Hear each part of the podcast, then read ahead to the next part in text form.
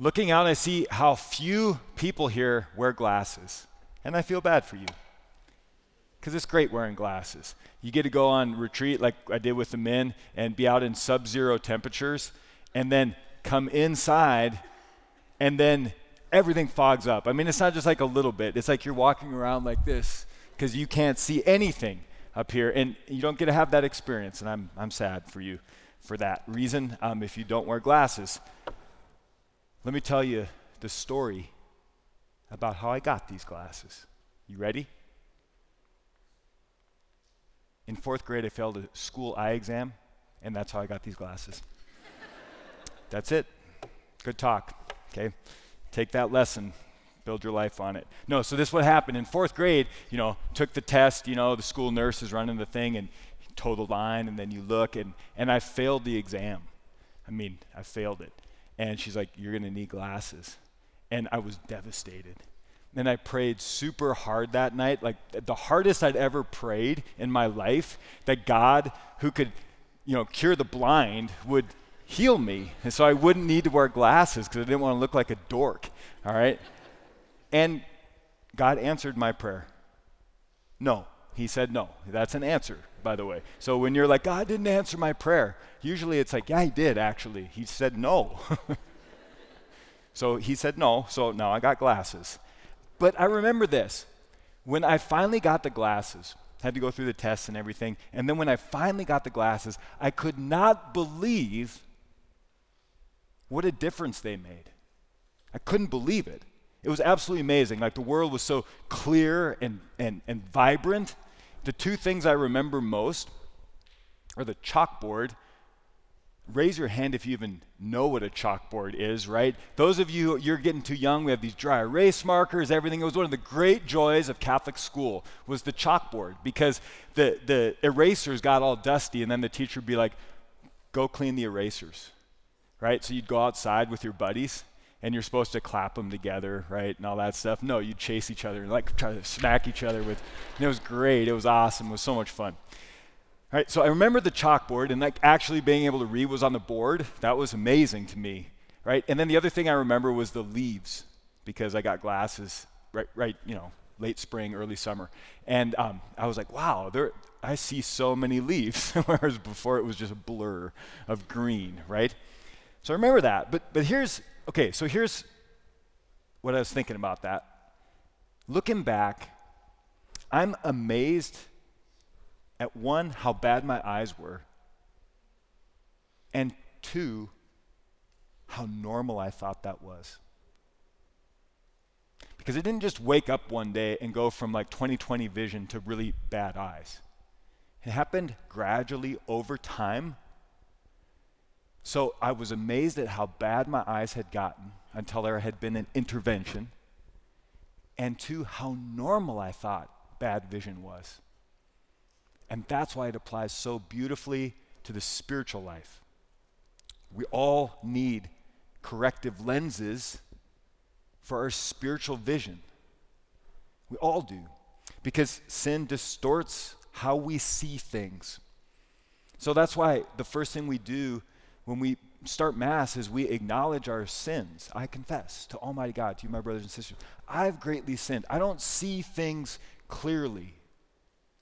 And so I acknowledge my need for corrective lenses.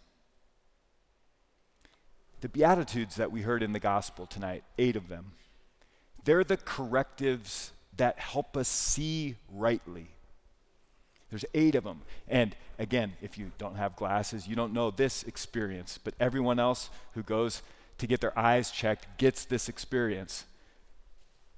Optometrist puts the machine down and you're looking through, and then he goes, better here or better here, right? And the lenses flip. And, and sometimes it's really obvious, right? And you're like, second. And then better here or better here, right? And the thing clicks a little bit, and then flips and you're like,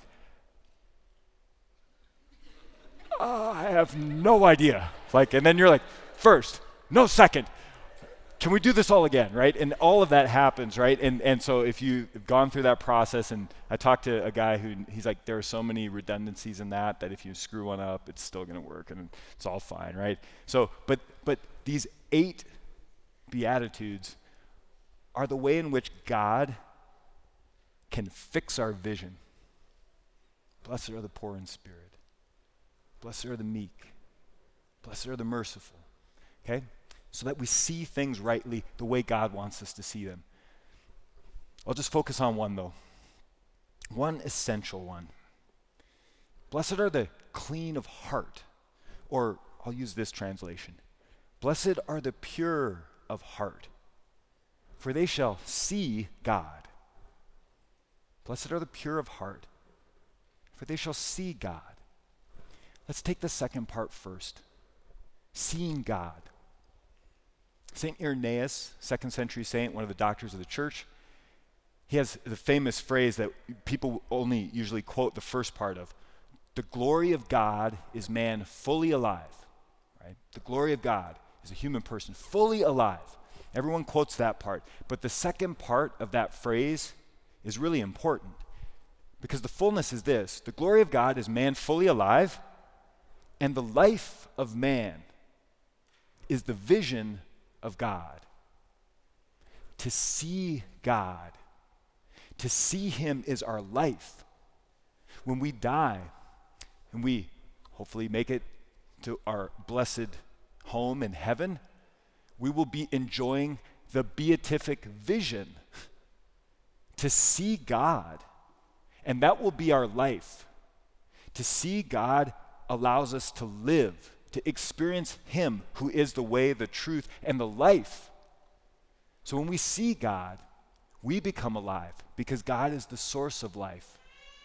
That's why sin has to be addressed, brothers and sisters, because sin distorts our vision or could even blind us so that we no longer see God. And then when we no longer see God, we'll chase after things that are not God and we'll try to satisfy that longing for God with things that could never possibly satisfy that longing. So, God wants to heal our sight so that we can see Him and in seeing Him live. The first part Blessed are the pure of heart, they shall see God. Please don't think of purity as in just one area of your life, one specific area. In fact, a good translation for this word pure or clean is this Blessed are the single hearted. The single hearted. To have one heart. One heart moving in one direction, centered on one reality. That's what we're called to The problem is, our hearts are so divided. And that, my friends, is a result of sin. In the same way that sin distorts our vision so we can't see God rightly or maybe not even see Him at all, sin divides our hearts. Church fathers, first generation after the apostles, they were fond of a phrase, ubi divisio ibi peccatum. Where there is division, there is sin Our hearts get divided by sin. When sin enters the human heart, we're divided. We're no longer united. And then parts of our hearts fight against each other. And then things in our lives are no longer unified, but they're disconnected. So I could be doing this thing over here, and then in a really strange way, I'm doing also this thing that has no connection and sometimes can even be contradictory. And that's the result of our sinful hearts. Jesus wants to break down those walls of division and give us one heart, a single heart, a heart that's pure, a heart that is pointed right toward Him. But how does that happen? Well, friends, we can't heal ourselves. I can't see correctly on my own. I actually need something from the outside, some intervention from the outside that allows me to see things as they are. I can't heal my heart with its divisions, with its contradictions. I actually need an intervention from the outside to heal my heart. My friends, that is precisely Christianity. That is precisely the incarnation. It's God Himself, the second person of the Trinity, who takes on human flesh to bring sight to the blind and to give us a new heart. Jesus has to come. The healings of blind people in the scriptures are so beautiful because they almost always involve touch. Jesus has to touch the blind eyes that cannot see him. And then imagine this imagine if you were blind and someone healed you, and the first person you saw was the one who healed you. Friends, that's our Lord for us tonight. We're all spiritually blind. Wouldn't it be amazing if we could allow Him to touch our blindness? And then the first person we see is Him. And the Lord who gives us a new heart. And friends, the way the new heart is formed is only by encountering His heart. His most sacred heart is absolutely single hearted. He is absolutely single hearted one in love, one in intention, everything poured out solely for you and for me.